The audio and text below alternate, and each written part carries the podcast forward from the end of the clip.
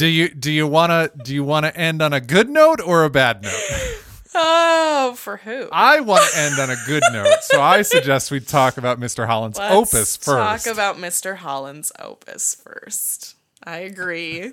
I agree. I just, you know, well, anyway, uh, again, welcome welcome back to Over Drinks. Mm-hmm. We're we're still on. If you missed last week's episode and are just joining us for this week's episode, we are talking about uh, movies that feature a composer, a fictional composer, as either the main character or a very important storyline in the movie. There aren't that many of them. Um, so last week we talked about Cloud Atlas and also the movie Youth. This week we're talking about, I would say, like, of any musician, if they had to come up with the movie about a composer who's not named Mozart or Beethoven, they're going to come up with Mr. Holland's opus. probably. Probably. So we're going to talk about that one, apparently, right now. Yep. yep. And then uh, we are also going to talk about Untitled, and we'll get into that a little bit later. But as it is an over drinks, uh, what are what are you drinking now, Jamie? well, I was about to open the gummy bears actually. Having an argument with the container, but gummy bears are happening. Um, Gummy bears and wine. gummy bears and apothic red red blend. Okay, so um, I I switched. Uh, w- we we started with whiskey, and now now I'm on to beer. So this is uh, Founders Porter. Uh, it, the porter is dark, rich, and sexy. Yeah, and uh, Sure it is. it's it's pretty good. I mean, you would hate it, but I like it. So Uh huh. A- as we proved Undoubtedly. several over drinks ago. You know, you know. I wish, I wish for my beer friends that I could like beer for them, but it's just not the way that this Jamie was built. So Gummy bears and wine. gummy bears and wine, because I'm, you know, 22. Maybe soak the gummy bears in wine. Gummy bears get soaked in vodka. Who are you? Clearly not someone who mixes You're- alcohol and gummy bears. There's an art to mixing sugar and alcohol. I got All it right, there. so Mr. Holland's opus. Yep. Okay, so again, just like youth, this is less about a composer and more about the person. And honestly, in this case, obviously, you know, I, I don't know about you, but I saw this when I was in high school and it was like, oh my God, this is the greatest movie ever. I want to be a band director kind of thing. I don't know. That happened to me at, at that point for Yeah. not just this movie, but a lot of other reasons. And then I, uh, well, Yep. took a different path. Um, and uh, so this is more about him being a teacher and him uh, having a family. Yep. You know, composition is so often just in the background, and that's kind of the whole plot of the story that he's a composer that never composes. I kind of have a problem with us calling him a composer. Okay. He writes one piece. no, that's not true. He writes that piano piece for the singer who he almost, the 18 year old who he almost has an affair with. And we'll get to that later. But um, Again with the women and then never mind. yeah. Yeah. So, but I would say that, you know, that's probably the most realistic part of this movie is that he's a composer who, you know, as a teacher, you, you have to find times to compose. Yeah. You know when it's not your when composing isn't your full-time job obviously you have to fit it in and um he just does a horrible job of that um i mean you're right he writes one 3 minute piece over 40 years Yep. he kind of sucks as a composer I just um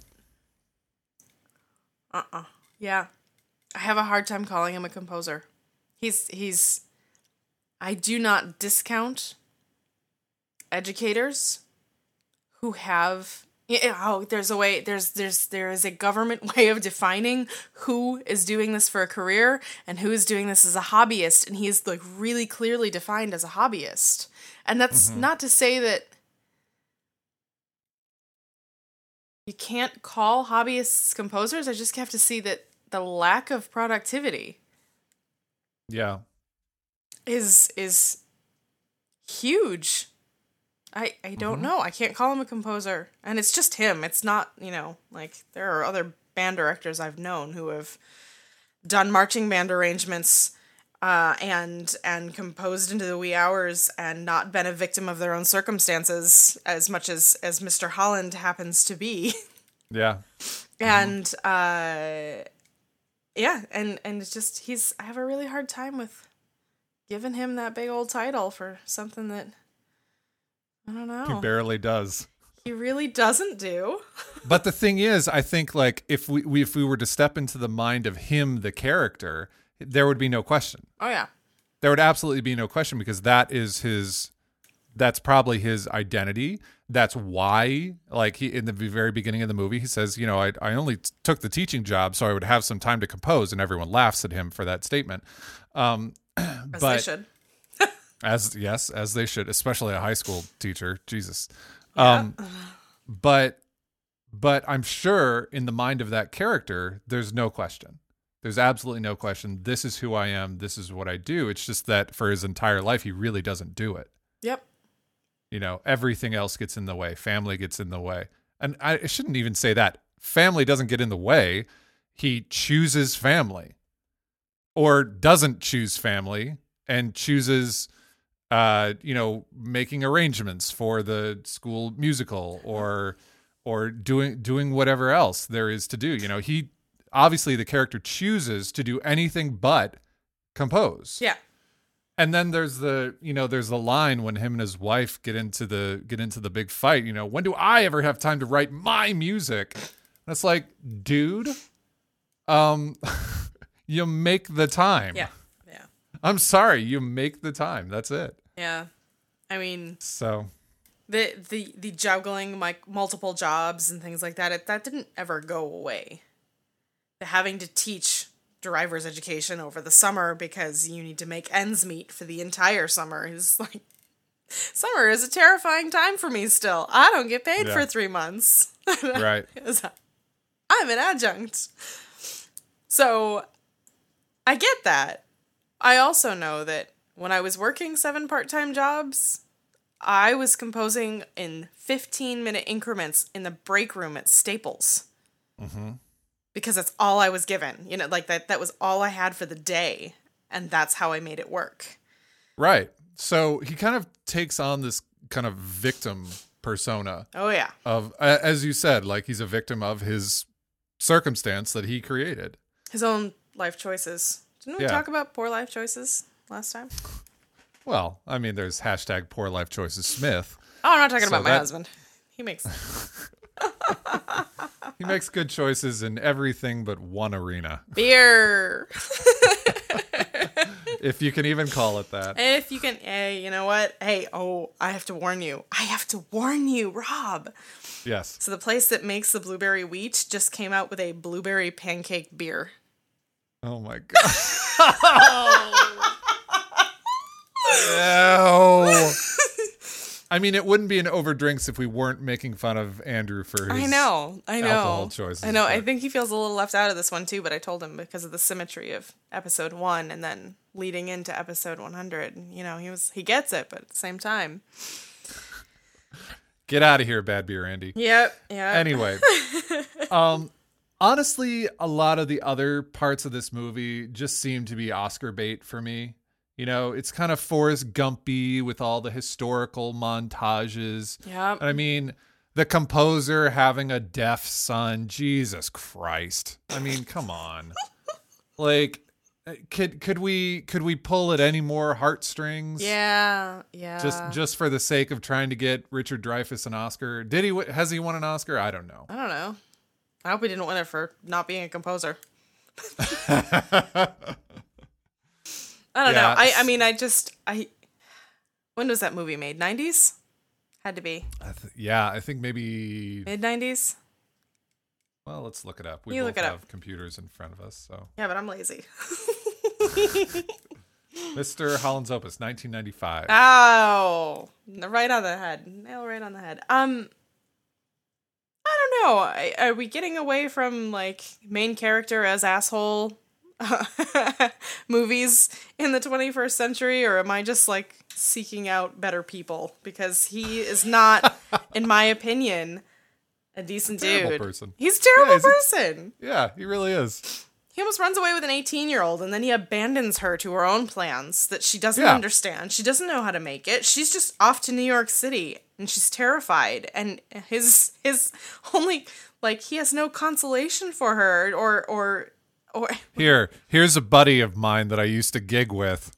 He may or may not rape you. right right like if he's half as creepy as I am creeping on an 18 year old here when I've got a half grown son I don't know he's just an ass. He's Yeah. he treats his wife and his child like crap and like you know I just don't love movies anymore that celebrate the asshole. I like ones where you know you fight the asshole because he's tearing down Hogwarts or destroying an island of dinosaurs or I love that those are your first go-to Okay. examples. I am sorry, but I watched the most recent Jurassic Park again yesterday, and I cry every time that Brontosaurus is at the end of the dock. I think it's worse than tearing down Hogwarts, and I have to say it in a public forum because, eh, like, Jurassic Park was our childhood. You can Yeah. rebuild Hogwarts. You can't rebuild the Brontosaurus. Considering it never existed, you are correct. The Brontosaurus is a myth. Whatever it was that died. Wait, I. I haven't I haven't seen the movie. Sorry. I saw the fourth Jurassic Park, but not the fifth one. Okay. Fair, because the fourth one should scare you off from ever wanting to see one again, but the fifth one was pretty good. Yeah? Yeah. All right. Oh yeah. It's it's totally, you know, capitalism run What- run amok with scientific creativity and trying to weaponize dinosaurs. It's just, you know, Did, did the dinosaur have a, a kind of low, long body and a long neck, or a kind of high, uh, high body with a long neck? I I I love you. Did it have pieces. a crest on its head? yeah. Yeah. It was a brachiosaurus. Okay, it was then the brachiosaurus. It's like the first thing we see in Jurassic Park 1, right? Yeah, yeah. It's it's like reaching up to the tree. That's a brachiosaurus. Mm-hmm. Yeah. Okay. So so I was I was a big dinosaur nerd as a kid, so I was not. I just liked horror movies, apparently, Um, which is definitely what that was when it came out for me, and I was way too young to watch it. totally me too. I remember I remember seeing that in the theater with my parents. And when did that come out? That was 1993. Yeah, we were too little. I was freaking nine years old. I cried on my couch at home. I was not allowed to go see it in the theater, but yeah, yeah. Oh, big, big tears. T Rex was terrifying. Anyways, I remember like in that raptor scene in the kitchen, like I was sitting next to my mother. I'm obviously we're talking about the first one now. Yep. I was sitting next to my mother in the theater, just destroying her hand. I was like holding on to it so much, and it was, and I remember she was like, "Are you okay?" And I was like, "No." This is bad parenting. yeah, yeah, yeah. So anyway, yeah, that was. I still love that movie though. Oh my god, Oh yeah, it's so good. Yeah, I'm Holds wearing up I'm wearing my Laura Dern like dinosaurs eat man. Woman inherits the earth. I've become a bigger Jurassic Park nerd recently. I actually kind of want her to come back as the great dinosaur, like talking about composers being unrealistic in film, archaeologists being unrealistic in, or paleontologists being unrealistic in film. Laura Dern comes back for the sixth movie and becomes the great dinosaur destroyer. has to hunt down the dozens that got loose on the mainland, dozen ish. Did you did you just spoil the mo- the fifth one for me? No, Oh, okay. no, Well, we'll that was see. the third one, wasn't it? T Rex loose on the mainland. Oh, no, that was the second one. That was Jeff Goldblum. That was the And, second. uh, I thought it was the third. Oh, the third. They go back. Yeah, that's that's the worst one. That's horrible. I haven't seen that in a long time. It's you're correct in that Okay, all choice. Right. Um anyway, so back to Mr. Holland's I think Jurassic Park is an excellent segue away from Mr. Holland's Opus for a minute, lighten the mood, back to So crappy we- people. we were we were talking about um the uh the story with or the the plot line where he was almost going to run away with this hi- high school kid to New York. Rowena And- Morgan. Right. Rowena. That's right. Um so she asks him to run away with her and says that he could be writing such great music. And he pauses as if to consider. Now, no father who loved their children would ever have given that a moment of consideration. But I think that's the point that the movie's trying to make. Like he is clearly like the the whole family everything is is secondary Oh yeah. to to him. And and his desire to write, but his inaction in writing. Yeah. Yeah. Oh god, yeah. I think he's. He, I mean, this is part of why I won't call him a composer. Is that you know he's a he's a trash bag of a human to everybody else in his life. For this desire to do something that he's clearly not capable of doing at the same time he ties his shoes. You know, like. you love my metaphors. Yes. I only get better with gummy bears. Um, um, yeah, no, he's he's terrible at yeah. at juggling and and also just if you put yourself in the situation, it's not fair to resent or to hold it against the people around you for the rest of your life. Right. But uh, but so so often, you know, he's uh when when they find out, you know, their son is deaf and they're going to put him into a school that does primarily signing and they have to learn signing and oh, you know, it's a 6-week course for however many hours a day in the summer and you see like him just get de- completely defeated because this is another thing that's taking away from his composing time. It's like motherfucker, that's your child. Right, right. Do you want to communicate with your child? And obviously he didn't. he didn't. You know, A six week So- course is nothing. yeah. If he took a six week course in composing, he might have actually finished a goddamn piece.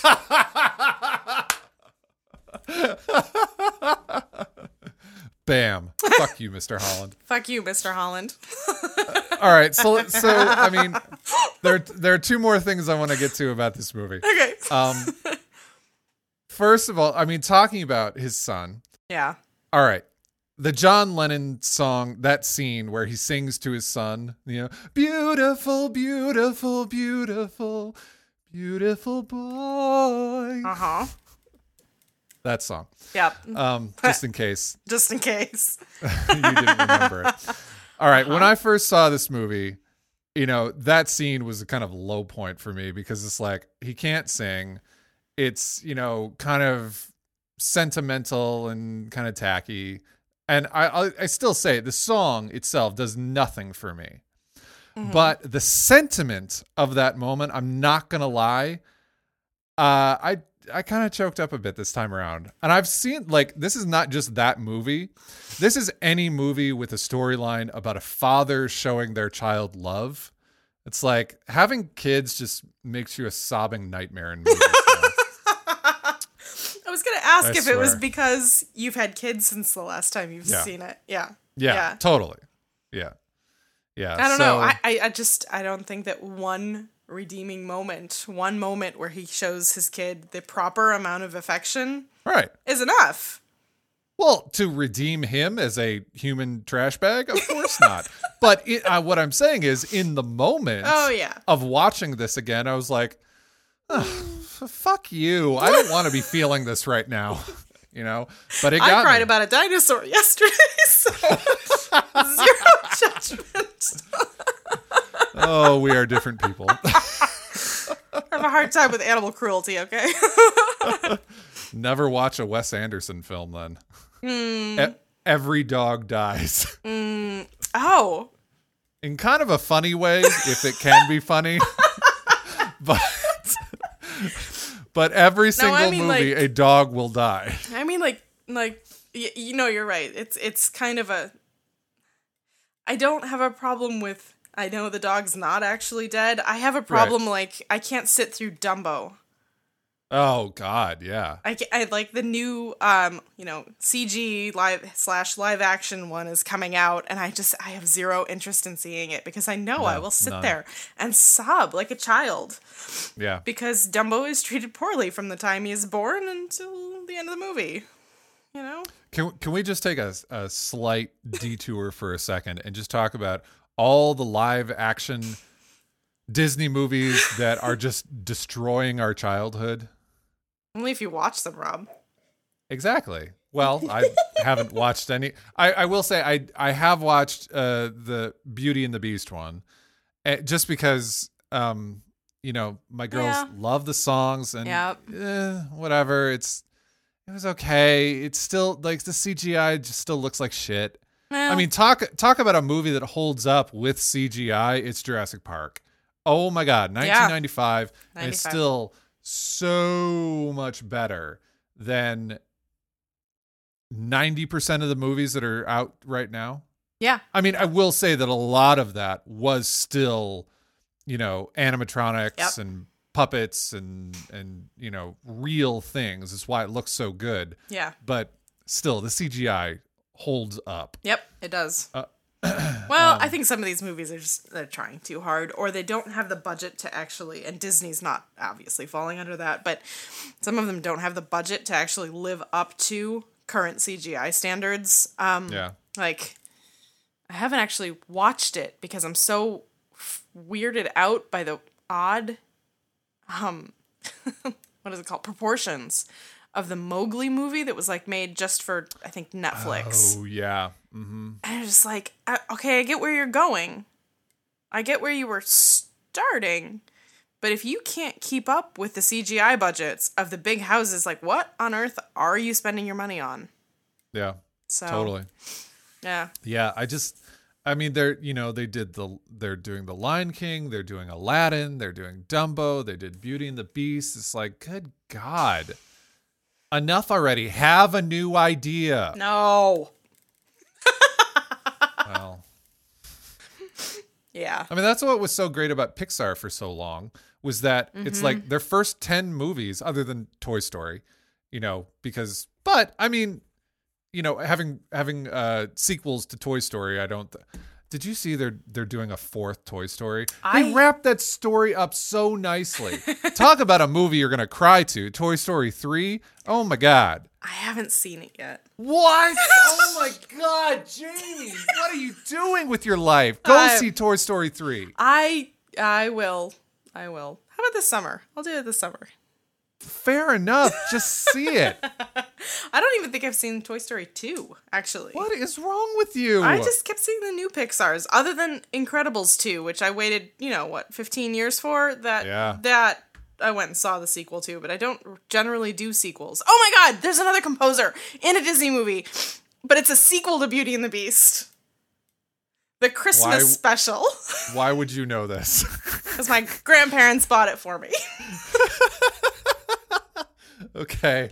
It's Well, I, it is a flash back to when Belle was at the castle for Christmas before they changed the beast back into a human. And mm-hmm. there is an organ that is the evil character trying to do mischief and then that's a composer. he's a composer.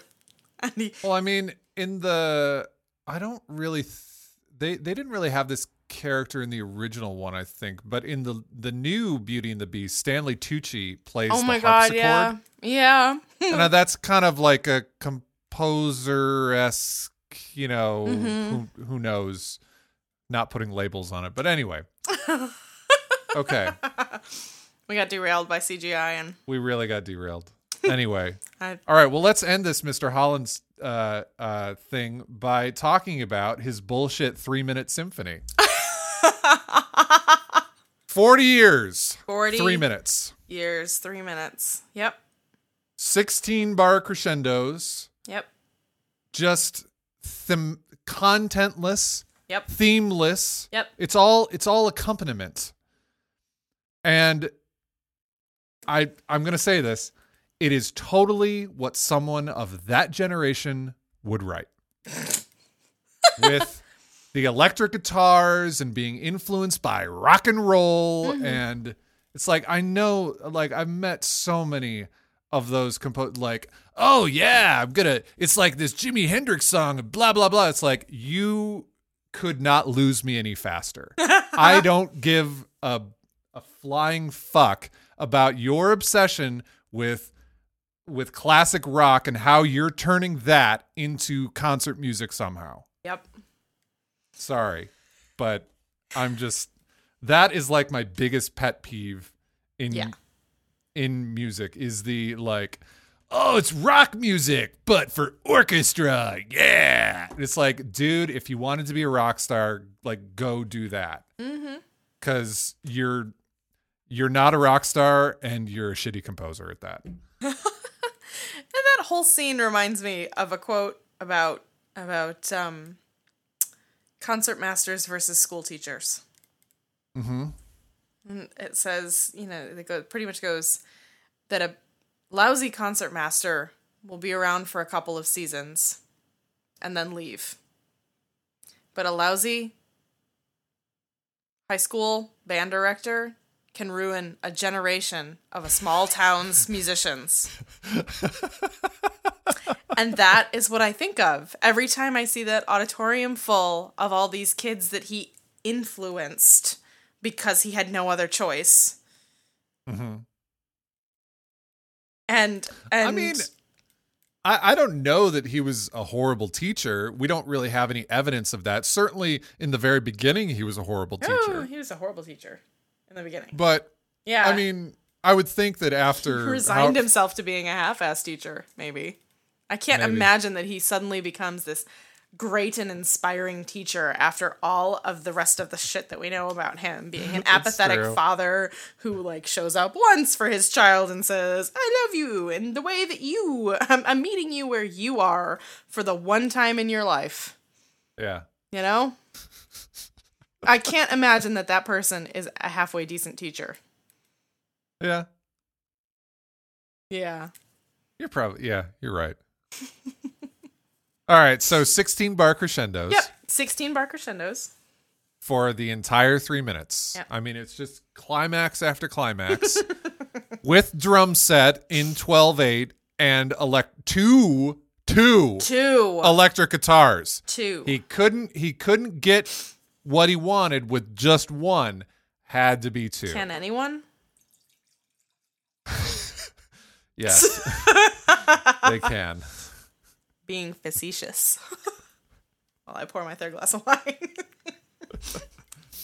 I've right, also been so- yelled at because I'm in Andrew's office recording. he was like, How much liquid are you bringing into my office near our mixer? I was like, eh, Don't worry about Ah, it. Don't worry about it. I got a stable glass. It's stemless. A stable glass. yeah. I got my stemless All right, glass. well well should we should we listen to the the the symphony if we must. Mr. Mr. Holland's Opus Symphony number 1, Opus number 1. There is no Opus number 2. Opus only. Opus only.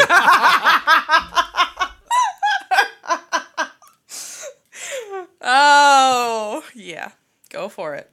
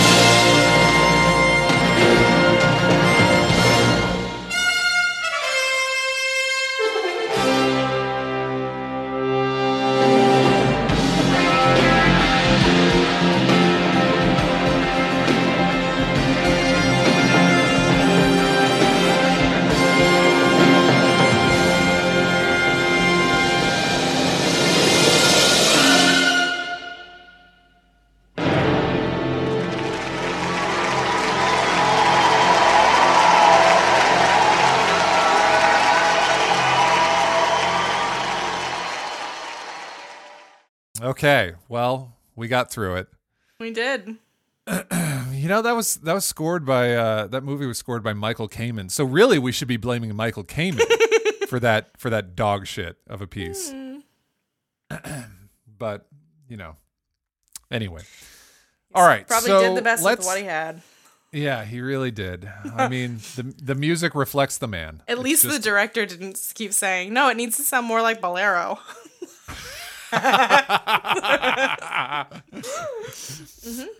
All right, so let's uh let's move on to our fourth and and final uh film we're going to look at. Now, I will say uh you had never seen this. I have watched this movie countless times. Oh, man. Yeah, so I'm I'm very interested, but I have a lot to say. Yep. So, uh, why don't th- this movie? This movie is untitled. That's the name of it. Um, and it features uh, Adam Goldberg as the uh, the main character in it. He's a he's a composer, and he uh, he's a f- uh, fledgling, uh, failing. I Floundering. mean, floundering. How many other f words can we can we attribute uh, to him? As he- he's just not getting uh, the either the audience or he's not f- being fulfilled as a composer or or whatever. You know, he's that he lives in New York and he's that classic like avant-garde all sounds can be music and I'm going to use all sounds as music uh type of person. He has his own ensemble, the New Sounds ensemble that he plays piano. He's a pianist. He plays piano in. There's a bass clarinetist and a percussionist. How could you get any more new musicy than that? Uh, his brother is a visual artist, a painter, and his brother's like uh at well, his brother thinks it's his girlfriend, but clearly it's as you will find out in the movie, it's not his girlfriend. Um, his art dealer, um, a gallerist i- who's selling his his work, uh, comes to a concert. Uh, Adrian is the composer's name. Adrian meets up with uh, this uh, art art dealer.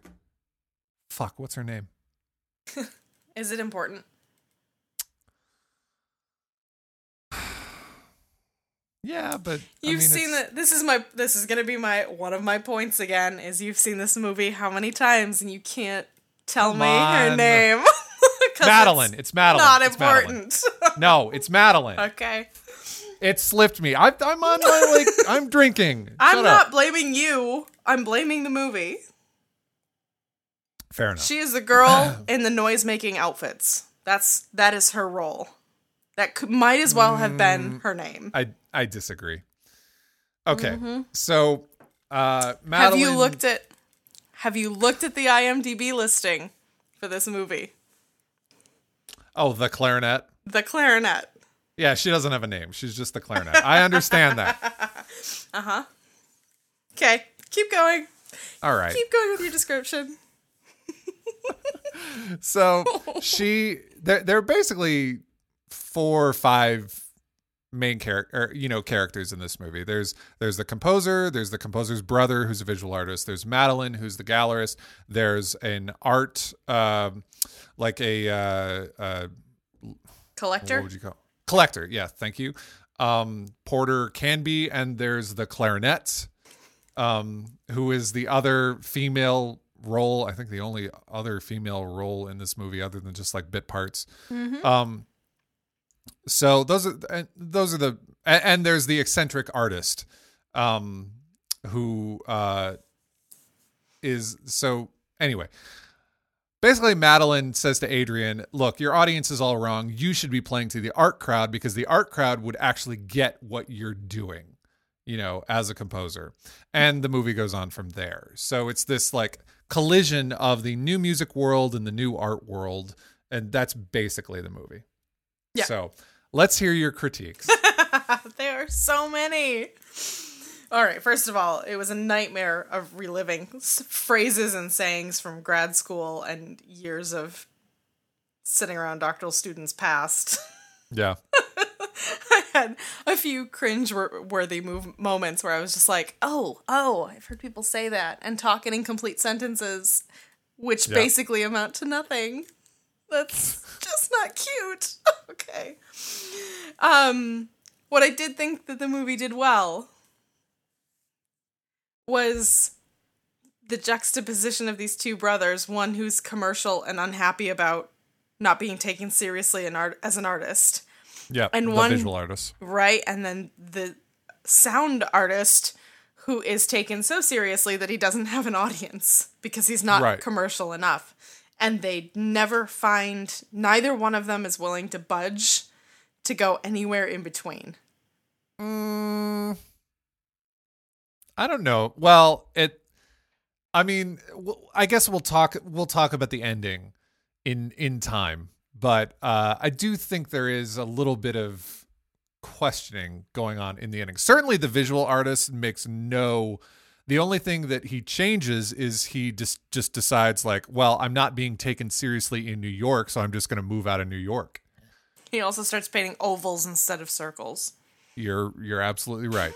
Uh, you you will if you watch this movie, you will see that his it's basically just clouds of color with uh, uh, basically nipples on it everywhere. That's his art. Yep, yep. Happy, peppy, doctor's officey, you know, kind of stuff. Uh, yeah. Anyway, anyway, Okay, so I wrote down a lot about this movie. So I, I was uh, when I was on the bus up to Bellingham to get to uh, to uh, Western Washington University, where I met up with Charles Halka, who was on the two weeks ago the the Focam episode. Um, so I was watching this movie on the bus, and the bus ride was two and a half hours long. This is not a two and a half hour long movie, but it almost took me the entire time because of how many times I stopped to write notes. um, uh, so I, there there were several things that uh, kind of rang true for me in this movie. First of all, the parents leaving during the concert and afterwards saying that was very nice, dear. you know. oh yeah, yeah. I mean, my parents have never left during one of my concerts, but Lucky you. I've still absolutely received that was very nice, you know. and not only from parents, but from other people too, you know. Yep. So the the thing that I really that I really like about I mean one of the things I really like about this movie because I really do like this movie is how many like insider like inside baseball things they did for people who are either in the new music field mm-hmm. or the contemporary art field. And recently I've been I mean certainly I'm not a visual artist of any sort, but I've been just so interested in in actually not really contemporary. I've been really interested in, you know, art visual art of like the 50s 60s uh, well i can't say that. I, I i really am into you know art of the present and and everything. But if you can kind of exist in both of those worlds and especially if you are in the know about what was happening in the 50s and 60s this movie has a ton of easter eggs just for you. Yes, you're right. There are there are a lot of Easter eggs in this, and I caught some, but not all of them because I don't know. I don't I don't feel like I'm particularly drawn to that period. okay So I don't know I- all of them. I so am. you go ahead and let us know what they are. I would love to let you know because this was super fun for me. Some of them I actually had to like go look up because I was like, I know I know that, but I I, I wanted to be I wanted to be prepared. So anyway, uh, the score. Uh, so in the very the very first uh, the very first performance we see the score that you just get a brief shot of, and the only way that you would actually know this piece if is if you are a percussionist Yeah. because it is uh, Stockhausen's Zyklus for solo percussion. Yeah. Which, if you're a percussion, you know it's it's basically like a lot of graphic notation and and it's supposed to like you know it's supposed to give you the sense of like oh my god this is so new you know he's not even using notes and rhythms anymore. So Yeah. I mean, So I the- mean, the notation alone, I could have I if you had given me a couple of guesses, I probably could have gotten. Eh, one Right. of them might have been Stockhausen, but I'm. Yeah. And also her screaming. right. Hiya! I was like, are we And in then the, karate like class? the are we- crying and moaning later. Oh, Turn the page. Was it that point in the in the movie where she was like turning the page while holding the mouth, just like the head joint of the, Yeah. of the cl- bass clarinet? totally. Mm, Poor the clarinet. Yeah. or the clarinet. so as as we will see, and this is this is probably the first reference to him, but as we will see, John Cage factors very heavily in this movie. Um, the duck call into the piano that is a that is just a direct reference to John Cage's Water Walk. You know, Definitely. um, so I wanted to bring this up.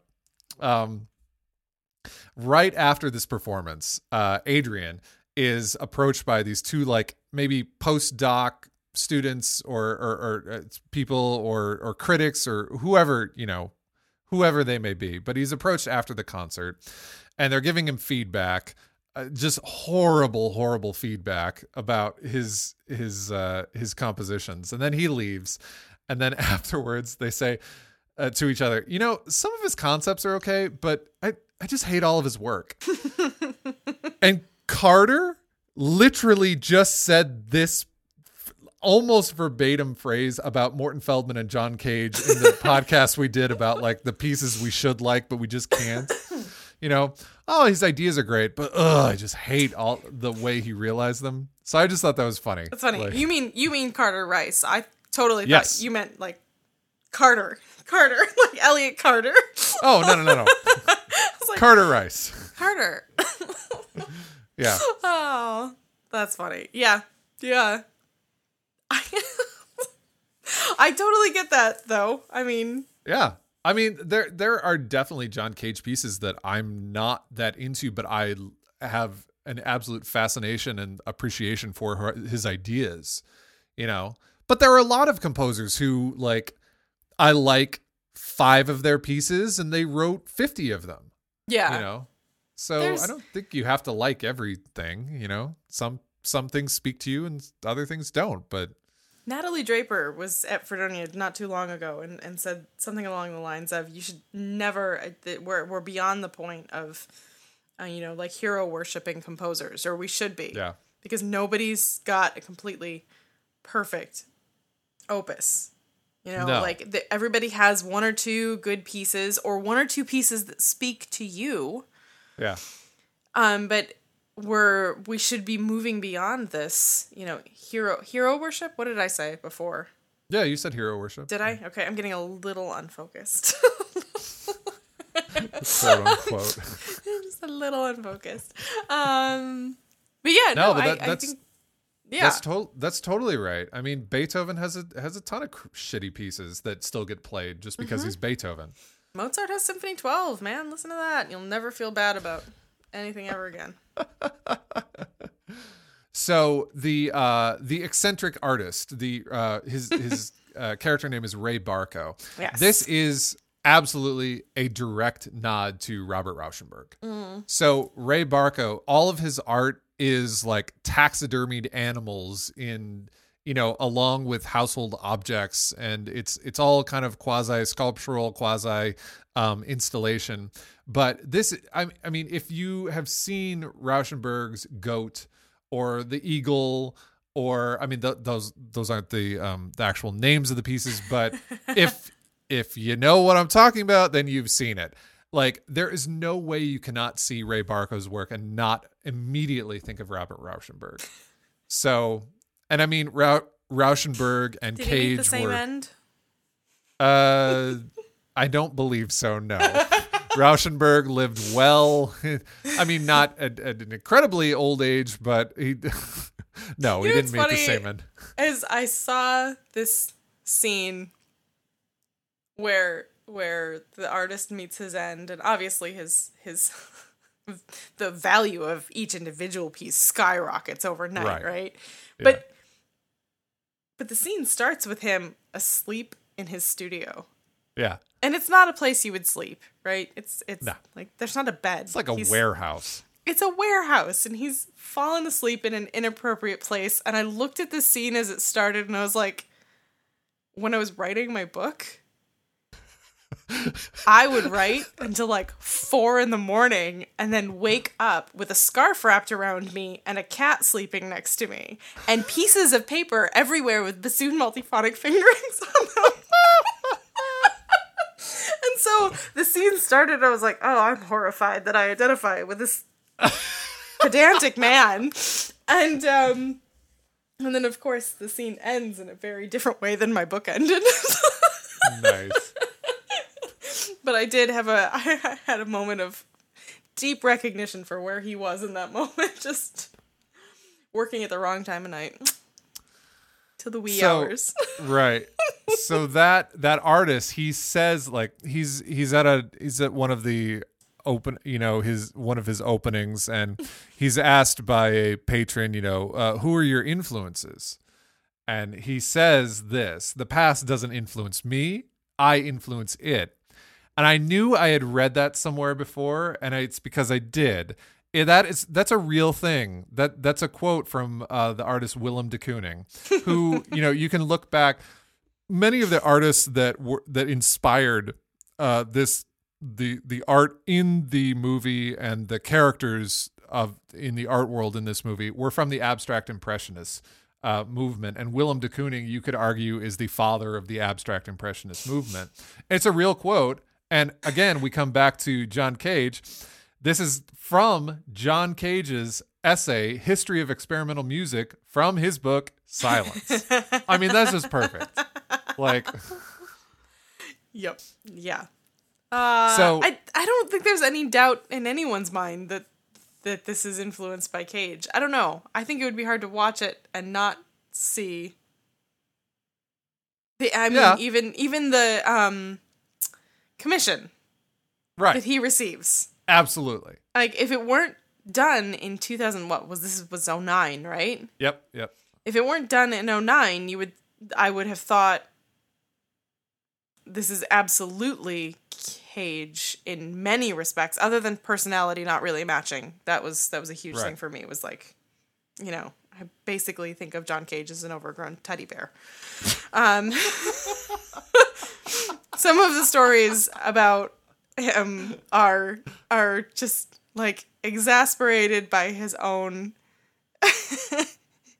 his own bad timing in some situations and not musically at all at all like like Vivian Perlis I think is the Yeah. is the historian from Yale right she does the oral history Maybe. project Sure.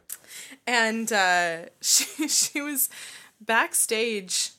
Boulez was on stage conducting. She was backstage with Cage, and she had a twinge in her back. Mm. And so Cage started teaching her some stretches. And at one point, Boulez comes off stage for a musician's break, for a rehearsal break, and Cage is like holding Vivian's feet, I'm sorry, Perlis' feet, while she's doing a stretch and laying on the floor, and Boulez just shakes his head and walks away, and Cage just goes, Oh dear, I've done it again. and that's like, that is the story that sticks with me about him.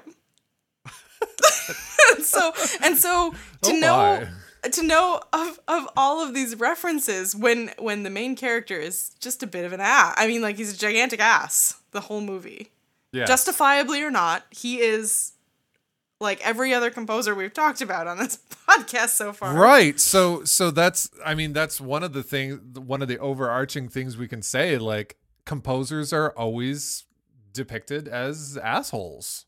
And I mean but you did make the point it was either earlier in this one or earlier in the other one about like are we kind of done with glorifying the asshole protagonist? You know, I wonder if this is because we have so few data points to even like look at in terms of composers being depicted on film, is it a composers are depicted as- as assholes or just there are a lot of movies about assholes? I mean, I don't know. I don't know. it's hard it's it's hard to uh but definitely all the all the composers we've talked about in these two podcasts have are definitely certifiable assholes. Um, Yeah. But in case you know, obviously we're we're saying that Cage has been a major influence, but in case you weren't convinced enough, I have more for you. Mm. Um, the second piece that we hear of Adrian is using a bunch of tin cans. This is obviously another nod to John Cage in the third construction. You can't see this without thinking immediately, who's the other person who's written for tin cans? John Cage. so so anyway, there there will be more as we There go There will be on, more. I love I love that you've taken this extensive note. I have I have one sticky note from my viewing. Here it is. Well, fair enough. Um this It this says was it says on it. Ready for this? Yep, I'm ready. Harmony is a capitalist plot to Yes! sell pianos. That's my next note. Oh, okay, see, my timing is epic. it also has something profound at the at the lower half because that doesn't take up a whole sticky note. But Right. you you go ahead with your point. Harmony is a capitalist. No, I just thought plot. that was hilarious. Harmony is a capitalist plot to sell pianos. Oh, the plight of the composer, the un- misunderstood Yeah. composer. Now, now that that quote came out at like a dinner of a bunch of like art people yes, and Adrian and you know, so he's Mm-hmm. He's definitely like out of out of the element there. So they're asking they're just asking him a bunch of questions and Mm-hmm. one of the questions that comes up is what is the difference between art and entertainment? And Mm-hmm. the answer posed in that uh that dinner is entertainment never posed a problem it couldn't solve. I was wondering like I missed I mean- that. I was I was probably too busy writing down harmony as a capitalist plot to honestly. Say it one more time. Uh, entertainment. What is met- the question is what is the difference between art and entertainment? Mm-hmm. The answer that Madeline gives is entertainment never posed a problem that it couldn't solve. Okay. I don't know whether that's more a comment on entertainment or art.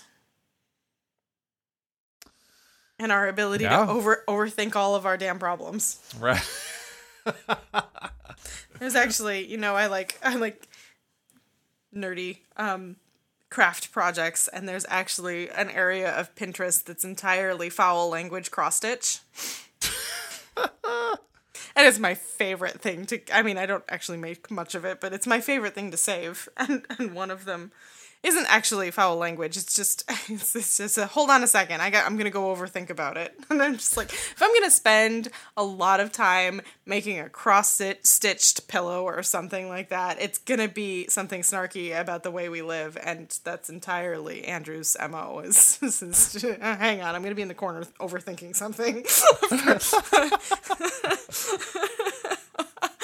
oh my god. Um. I don't know. I just thought I it was an know. interesting take on that question that always comes up in, you know, like an undergrad discussion. Mm-hmm.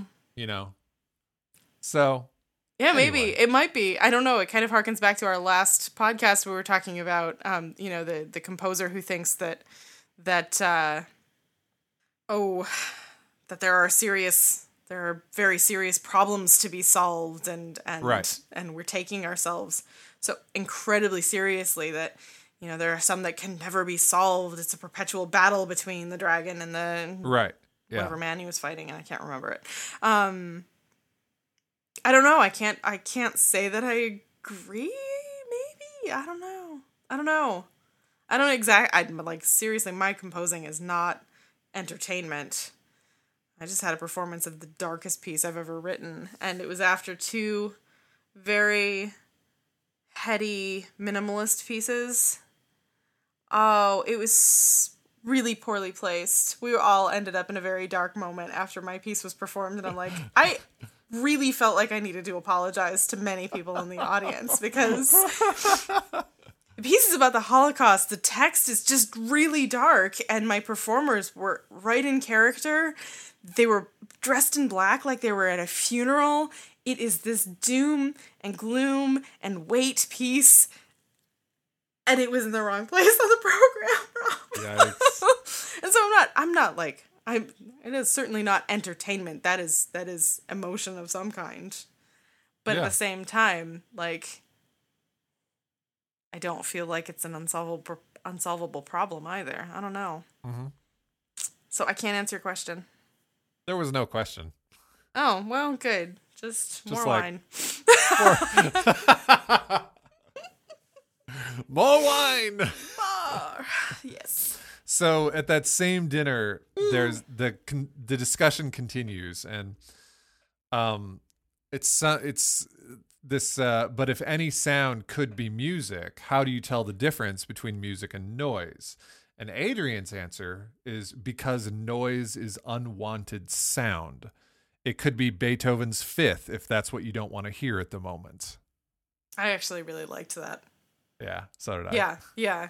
Um, because you don't have con- an absolute control over your sound environment, and sometimes, you know, the tenor taking a lesson across from the hall from you is that's noise. it at when you're trying to write a phrase, it's noise. I mean, I even had that experience lately with someone practicing Andrew's music next door to me. Brilliant pianist. Amazing pianist.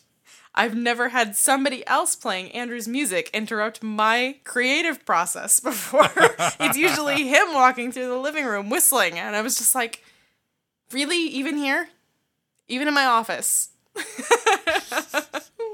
no, I, I, I really like that idea of, of noise is is uncontrolled, yeah. but in a timing sense, not in a not in a well, timing and possibly volume, but not necessarily. Um, yeah, it's a good quote. Yeah. You know this whole thing, especially that dinner, reminded made me think of, and this is the second half of my sticky note, is every single character in there was urgently and hungrily trying to be as nonchalant as possible. Uh huh. Okay. And that I think sums up a lot of what we try to achieve in our careers, not in our art, but in the progress of our art. Yeah. is that we have to be hungry and we have to hustle and we have to do all the things at the right time be in the right place and go and network even when we're tired and we've got kids and we've got all of this stuff going on and I use the royal we for the got kids part sorry um and and you know we have to be on in order to get it get the next thing the next biggest thing and that by the time you're done with it is not as big as the next thing we've got our eyes on. Right. But at the same time, if we appear too hungry, nobody wants us. You know how you just described that reminded me of another movie. Oh, yeah? Um, uh, The Birdcage.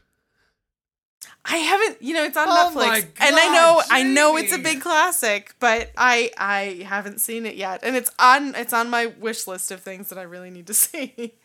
Go see it immediately. before Toy Story 3, before anything else, go see The Birdcage. Okay. Okay, It is okay. a brilliant film. I, it looks like it. I just, but there's there's this scene where he's trying to, uh, well without giving you any context this is going to be hard to describe but robin williams owns a cl- owns a drag club okay, Okay. nathan lane is the star Mm-hmm. nathan robin williams is hey robin williams is also kind of a composer in this he he writes songs for uh th- that will be performed at his drag club so we we found another composer out there songwriter. so yeah, songwriter is better. Um, Yeah. anyway, so uh, they are rehearsing this song, and um, he's trying to like he's trying to give direction to the other male dancer opposite Nathan Lane in the scene. And he's like, "You, you know, you." And the dancer's like, "Well, what is my motivation?" And he's like, "You do an eclectic celebration of a dance. You do Fosse, Fosse, Fosse. You do Martha Graham, Martha Graham, or Twyla, Twyla, Twyla, or Michael Kidd, Michael Kidd, Michael Kidd, or Madonna, Madonna, Madonna. But you keep it all inside." Yeah. That's, that's, That's the that's a composer's career in like, the arts. you do all of this shit external to everything, but, but you keep it all inside. Can't Yeah. let it show. no, no. You have to be calm and cool and collected because the second you lose it, it gets reported to HR.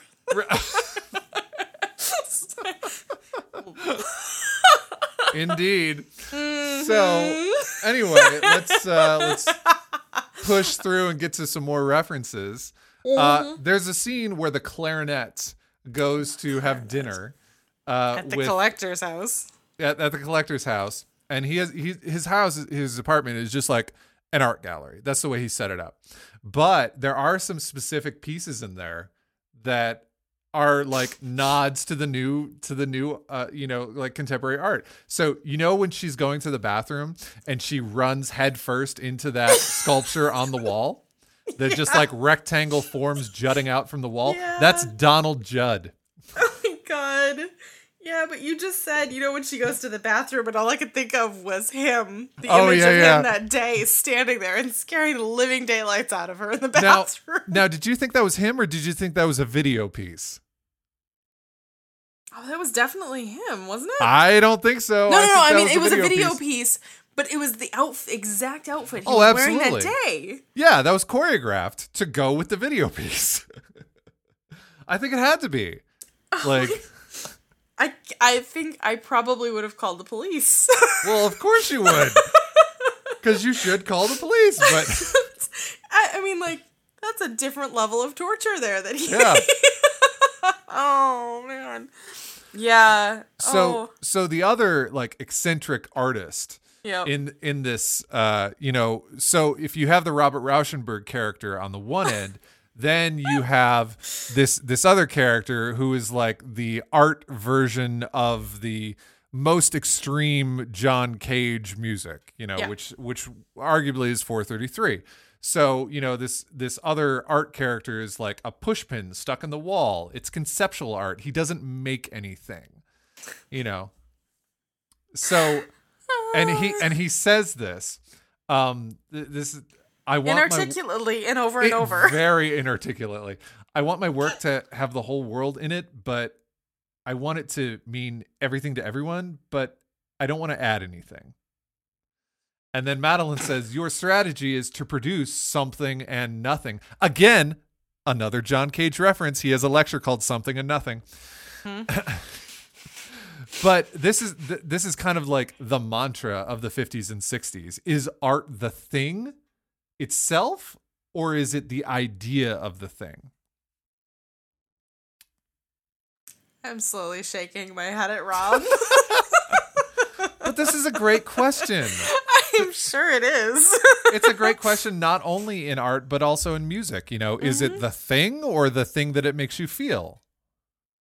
You know, is it the experience or the notes? I don't have an answer for you. I think it depends. Well, that's an answer. It's just not a very interesting answer. Fuck you, Rob. I don't know. No, I mean it literally depends on what I'm what I what you need it for. yeah, yeah, I mean, you're you're not wrong. You're mean, you're if I- right. If I go to see a performance of Circus Maximus, I'm gonna feel something. It's probably adrenaline because there's a lot of drums and bugles and such that are. Mm-hmm. but it, you know, that's a very different environment that I'm aware that I'm walking into that night than the intent of a street performer yeah. Mm-hmm. Or my playlist that makes me calm down in the car that we all know about because I'm a terrible commuter. But I guess the but the but I think what you're doing is you're confirming that art can be the idea of the thing. It does it's not only the thing, you know. Mm-hmm. So basically both both situations and everything in between are possible. And that's I think that's a really tough sell for a lot of people, which brings me to the next quote from the movie you can be so experimental in music but so reactionary about art and i actually find the inverse is also very true people can be so experimental in art but so reactionary about music you know if it's not triads that ah Yeah. th- that's gross but then they go look at a warhol or a or a rothko or or Mhm. any just pick a name you know and they're like oh my god this is so brilliant and it's like why can't you make the leap when it comes to sound. Some people do. Some people can. Of course, some yeah, Um, Yeah. I, I think it depends on exposure. Like you can you can be a completely immersed in the art world, either consumer or producer of of that art, and not understand or appreciate the same types of ideas in music. But the the same thing is true about music. We all get very very insular yeah. As we as we go deeper and deeper into study and some people don't bring their heads back up and say True. this could be true in other genres a lot of people i know don't like reading for example really dark books Mm-hmm. or books that affect their metabolism. And I think I've probably mentioned him before, but the writer Ian McEwan has some really dark and some really fucked up stuff. And I love every page of his writing. And part of it is that if I'm reading the right thing at the right time, or, or, or I mean, like, it doesn't even have to be the right thing at the right time. There is a book of his that actually changed my metabolic response uncontrollably. I uh-huh. had an adrenaline rush from reading one of the chapters of his books. And I've never had that with another writer. Right. I've been excited about what I've been reading, but not like jump on the page and defend a, a, a helpless person Yeah. in the story. It's completely a victim of circumstances way, way, way far removed from her. And it turns out I'm not the only one who has this reaction to his writing. I just recently got critical essays on um, on a bunch of his works, and they were like, you know, he manipulates time and he really screws with it in a way that also messes with us and creates metabolic reactions. And I was like, oh my god, all right. But there are people who are able to listen to the most complicated music who just want to read a happy story and can't even handle Dickens. How on earth would they handle McEwan? yeah. You're right. You know, this is not this is not just new music, new art. This is this is cross every genre. Mm-hmm. Okay. I mean, there are multiple levels to the appreciation of death metal music that I cannot comprehend. Garrett will tell you all about it. I know he will, but I also have a student who will tell me all about it. And I he asked for a lesson on a piece that was more metal than anything else. And I was like, dude, I can help you with proportion. And it turns out I actually dug into it a little bit more than I thought I would be able to. But it's a world that, you know, bright and shiny little me as a, as a young composer never thought I would need to immerse myself in. And now here's a student who wants help on a piece that's yeah. Right. So I guess the the difference there is like the willingness. The willingness to go into something with like if you I mean I I guess that's just what I hope for for people is just like you have an openness. So if you if you go to if you go to these lengths in this particular genre, you can also extend that into any other artistic genre you might find yourself interested in. You know, and that's just not realistic. of course. It's, not, realistic every day. Just like Yeah. it's not realistic for me to be completely open to all forms of new music every day. There was one piece that I nearly got up and left a concert Ooh. for, and it was because I paid for a ticket. and the idea of the piece was that the musicians opened it and sight read it on the site on the spot in the concert. And it was experimental. And it was not what I do. And I You know, think I just I just sighed, but at the same time I could I don't know. I respect the group that performed it. I respect the person who programmed it. I did not respect the situation I was put into without awareness of what was going to go on because at the end of that day, I was having none of it. And I was pissed that I paid money to watch people fuck around on stage. I did not enjoy it. It had no cohesive arrival points. It had nothing that I recognized as being what I spent a lot of money and years learning how to do. It seemed like an affront to all of that. Mm. And that was me on the day in the mental space of All right. not really ready to do it. Mm-hmm. I can't say that I would buy a ticket to see his music again because he pissed me off so profoundly that one time, you know, and like and Yeah. and so I can be open about a lot of areas of new music, new literature, new art, and at the same time, you burn me once, you're going to have to work back that trust. That's true. But it's also what we said about there are, should be no hero worship. Yes. I also shouldn't completely villainize this composer, even though I have for the past decade.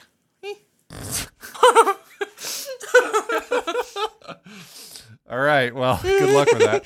Um, have we already said that the the the last piece is a direct reference to John Cage's 433? I think we've said that, right? We've sort of batted around it. Um, Yeah.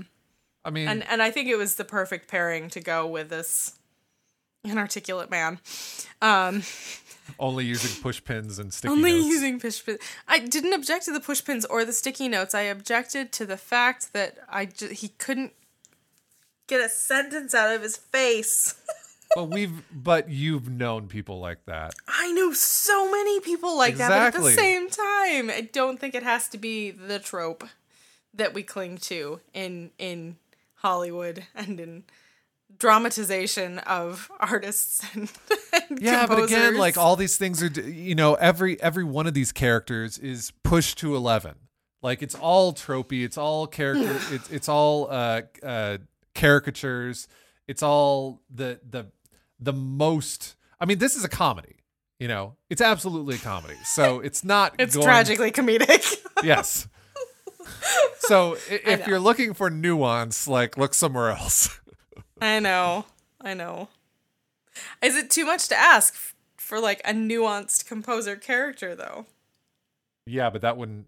No one would go to see that movie. That's the problem.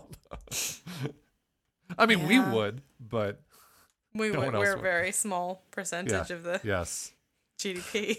All right. So, um, this was the I think the biggest takeaway, and I think it's very important. And I've actually said it to students. Uh, so he, Adrian, goes to a kind of like elder figures, you know, birthday uh concert. Actually, the, Yes. the- did did you recognize that that's um the percussion group in that? I recognized one of them, uh, but I, I, be- didn't. I believe that's So Percussion. is it? I think so. I think I knew one of them, and I was like, I, I thought I, I should probably look it up before I actually said who I think it is. But um, but yeah, I, I recognize that you know they are a group, and Yeah. they would have to be because it It's a actually real- halfway decent performance. Well, and uh, we haven't actually mentioned this yet, but the entire movie is scored by David Lang.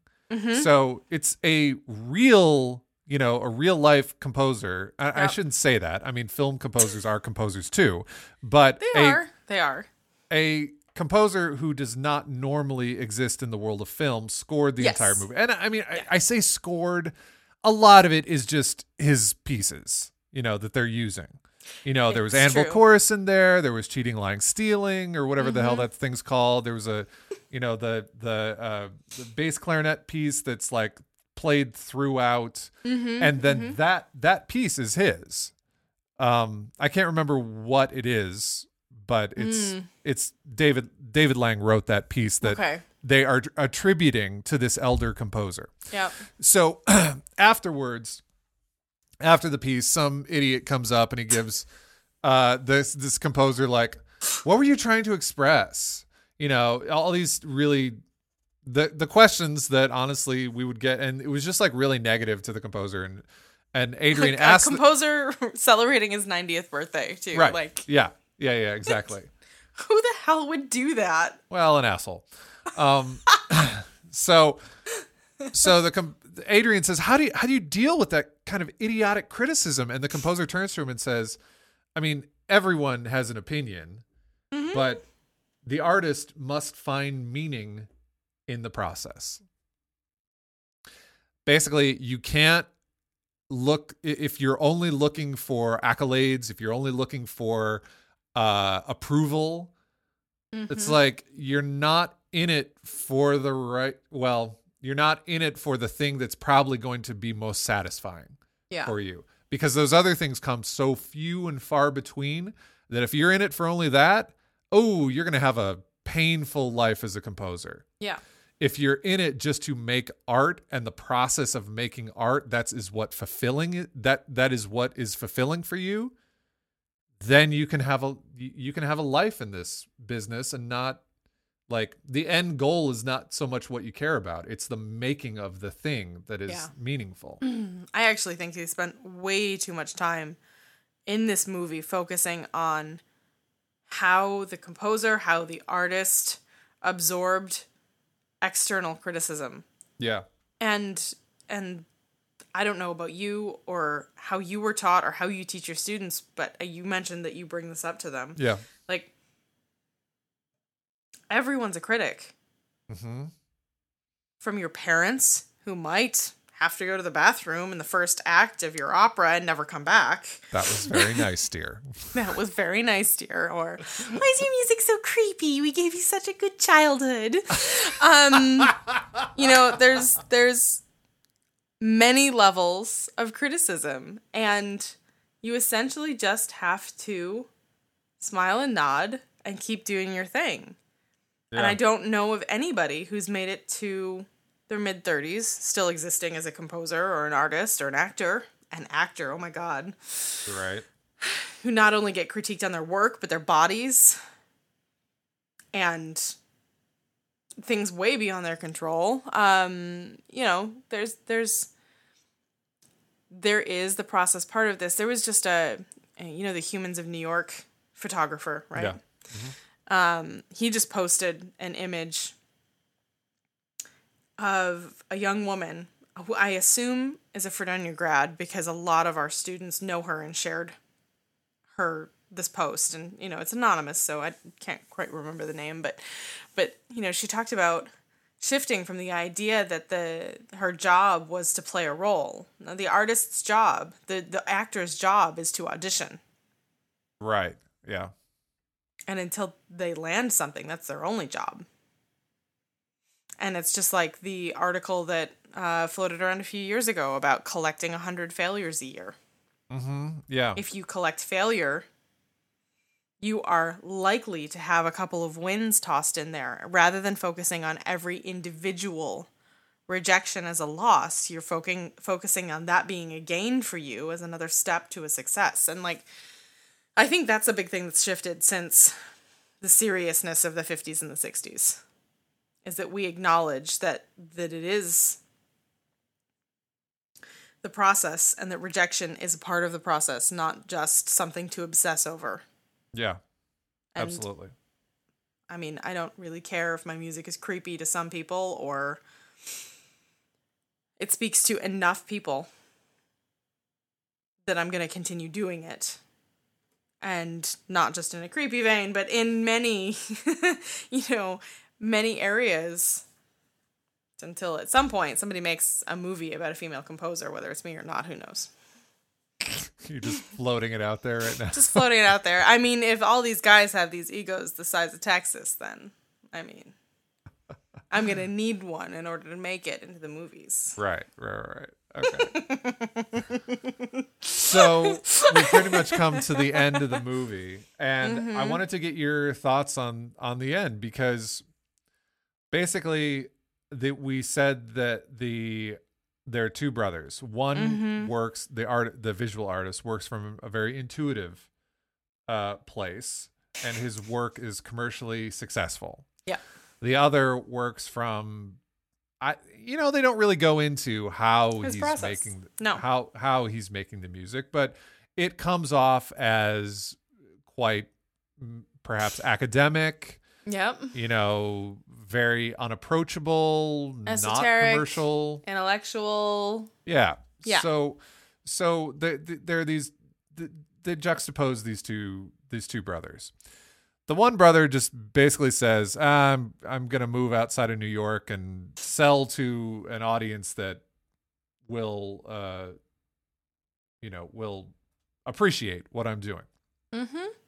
the composer, um, now there's this montage after the elder composer says to Adrian, the artist must find meaning in the process. Then he goes home to his studio and he starts to compose with arguably, well, I, up until this point, we haven't heard anything that he's done with any pitch. You know, Yeah. Like Other than every-. Uh, right? Every everything has been kind of textural, sound based, anything like that. So he mm-hmm. starts composing with pitch. And I would say that what he's doing, you you you could never call it tonal, No. but it's certainly using familiar materials. yes. Yeah. So this montage of him composing, I kind of have a bit of a problem with. Okay, you tell me your problem, and then I'll tell you mine. All right. I told you most of my problems already, so I know. so in so he you know you hear the music he's composing and he's just feverishly writing and um in the background it is saying that perhaps he was after something that wasn't inside of him that this newer expression is more meaningful but on the surface, it says that tonality is always the way forward, that what came before is meaningless, that you mm-hmm. will always find meaning in pitch. And that's that's the problem I have with this. It's like we're like I think the deeper the background is actually more true, but that's not what the general audience would take away from this. The general audience would say, "Oh, he's making those Yeah. weird sounds and now he's making stuff that's kind of pretty." yeah. And like that ugh. You know, the weird stuff was pretty. To you and me. Yeah, exactly. To. Stockhausen. Right. but that but that's the message it's sending and I I just I kind of have a problem with that. All right, what's your problem with that? I think it's the same as the problem with Mr. Holland's opus. It's a momentary lapse of of asshole behavior into the land of uh, I could be a slightly gentler, whether it's tonality or fatherly person. And here's my shift. I've grown as a person. Stamp me grade A, ready for approval of the general public, and I'm set to go. Okay. I, you know, you're right. We never do hear his pitch material. Yeah. That doesn't mean it didn't exist. It means that we needed to hear the angularity of his unpitched material, or rather, multi-pitched material, because there was many, Right. many a cluster thrown about. Sure. Um, I don't know. I, really don't see the end as a shift away from. We don't get enough information to see him shift away from from it either. We just see him experimenting with it, which I have to say is actually. I might even let it be spot on for a composer. I think I think the younger you are, the more experimental you are, and as people age, they get more comfy. I think Absolutely. And I think that the fact that he can he can go back and forth between these worlds and I hope that's what the message is is that these this is not a light switch, this is a spectrum. Mhm. I well, hope not exactly the message they send, but that's Well, exactly. the message that we hope is there. Right. Right, Yeah. exactly. So the the very last scene when he goes to visit his brother in the new uh, art gallery in Nan, you know in Nantucket, Nantucket, um, yes. So the gallery. Right in the gallery, there's the waiter Many air that's like quotes. serving. Yeah, oh my yeah, yeah. god! the waiter that's serving food, and he Oh, yeah. says to Adrian, "I saw you at Merkin Hall. It changed my life." So you see Adrian kind of considering. He just had this like pitch awakening, and all of a Mm-hmm. sudden he gets this person who's like, "Hey, I actually reached out to someone." And someone Mm-hmm. kind of got it. The movie ends on a question, and I, I like that. So I don't like how we got there, but I like the fact that he's questioning yeah, he doesn't yeah. he doesn't know and honestly i think that's probably why david lang said yes to scoring the movie Mm, I think it kind fair. of re- I, I think it kind of represents how he probably looks at himself, straddling the two worlds. You know, you don't have to be one thing, multiple modalities can exist simultaneously. Yeah. I don't know. I just I I think Stravinsky was one of the last people who did really hardline shifts in style well. Definitely someone who has periods. Yeah. I mean 5. Yeah. I think far fewer people have that and I and I don't even aim to to do that. Well, I mean, You know, I hope there's some sort of linear progression in the way that my music changes. I think that would be far more interesting. And that I hope I don't repeat stuff as often as some other people do. But I mean, your your husband talks about being able to like, oh, I can have a tonal choral piece over here, and then I can have this really far out piece over here, and they were written Does back Does he have back. a tonal choral piece though? I mean, kind of, a little bit. Yes, we talked about it on his podcast, podcast number seven. okay. I want to say, yeah, I'm pretty sure. I, I we- think we- there's more of a line of continuity there than he might even let on. Okay, I don't know. I mean, there are definitely some composers who who latch onto a thing that becomes commercially successful because they can. yeah, I mean, I love me some um, Morten Lauridsen's Hmm. Magnum Mysterium. He used the same chord progression for a lot of pieces after that when Yeah. that piece became successful. And Eric Whitacre would be another one. I don't mention his name. Um, when he stops making fun of atonal composers on Facebook and Twitter, I might mention his name again. Um, feel like uh, you know i and i've talked about this before but so so many people who exist outside of the world of atonality like i feel like either you're just a closed off asshole who can't see that there's multiple means of expression or it's like uh you feel inadequate. And it like that's the uh it's like you don't you know you should understand this but you mm-hmm. don't. So you're mm-hmm. lashing out as a like defense mechanism. I mm. think that's a lot of it. I've encountered so many of those people in real life where it's like they're so overprotective of their how they make art. And it's like okay great. Do your right. thing. Why are you attacking me? I'm not attacking you I'm not even entirely atonal, and I th- I find exactly most of his news Anyway. newsfeed offensive. Anyways, you know, like there's there is more of a continuity and there's the ability to experiment. No one needs to have these absolutely distinct styles right in their works list anymore. And and I think it's actually like really strange to do so. yeah I think I think I would love to know what Stravinsky thought of of this, you know? Uh-huh. Because for a while he was totally against some of the things that he ended up doing and then moved away from. And and I just want to know like what his headspace was. Like I'm really going to fuck around with future historians. I'm going to have a neoclassical period. You know, like he had had all this success before. Why the fuck not? Just throw it all away and try Just throw it new. all away. Just have a little while where he does nothing that makes sense with what came before it. I don't know. Right. I think it's I think he's hilarious for doing it. I would never try it. Yeah. Well, okay, so of the four sorry. Of the four movies, Mm-hmm. other than Little Mermaid, which which one do you think is the most accurate depiction of a composer? now, I realize that we are dealing with you know, composers at different stages of their career, Yep. different stages of their life, different time periods. Caricatures turned up to eleven. Yeah, all of those things. But of the four,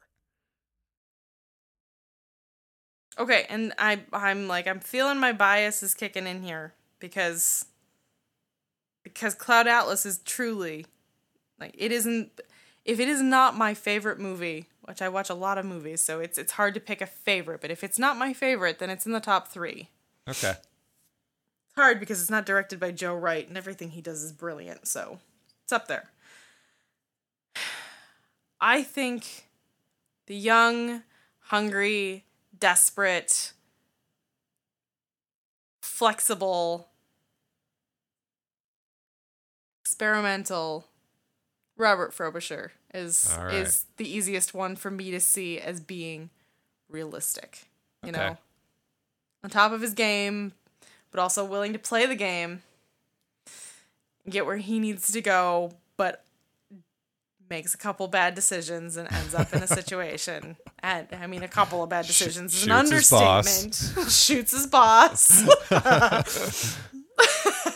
um, yeah, I think, but but is willing to like work into the night and not eat and not sleep Yeah. to do this thing that he can't not do. I think he's most on point for me. Okay. What about you? I think it should be pretty clear. I mean, I mean, you did have a notebook full of. yeah, I really like Untitled. Um you know, as you're right, he's an asshole. I've known plenty of composer assholes. Hmm, I would never snap at my musicians and expect them to come back the next day the way he did No, of course not. multiple times. Yeah. I, would mean, never walk into a rehearsal not understanding my own pieces. Well, like he does. Here- here's the thing though. Like they're basically a band. And I mean, have you have you ever been have you ever been in a band? I mean, no, but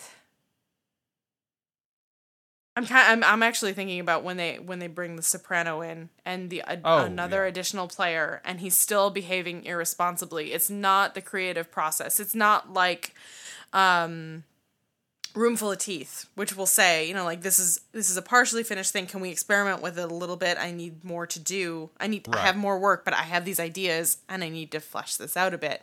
It's not like that and i doubt very much that those people snap at each other in the way that he did with his group.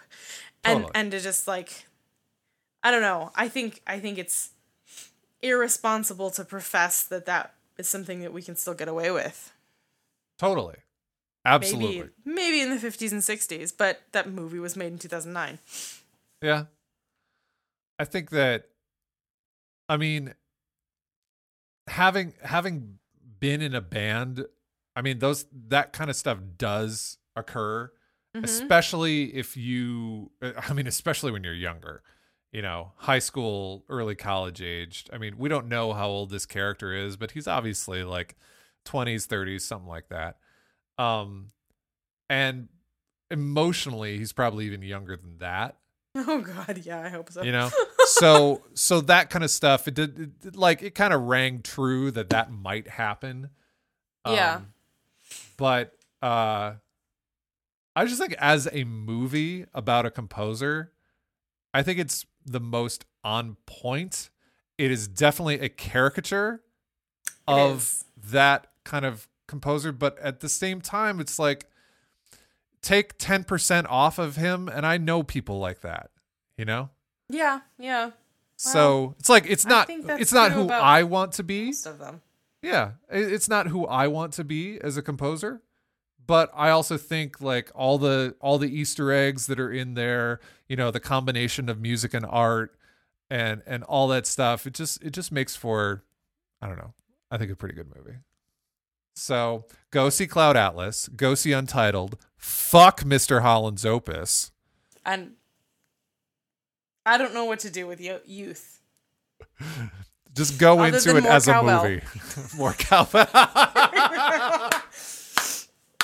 it had to happen so I think we should listen. Let Let's take it out, and um, I think we should listen to the very first performance with that mm-hmm. that you hear of of his music in the movie, and uh, we'll we'll just leave it there.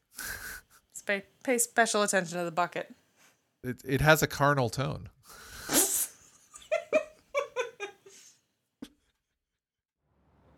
Kayak!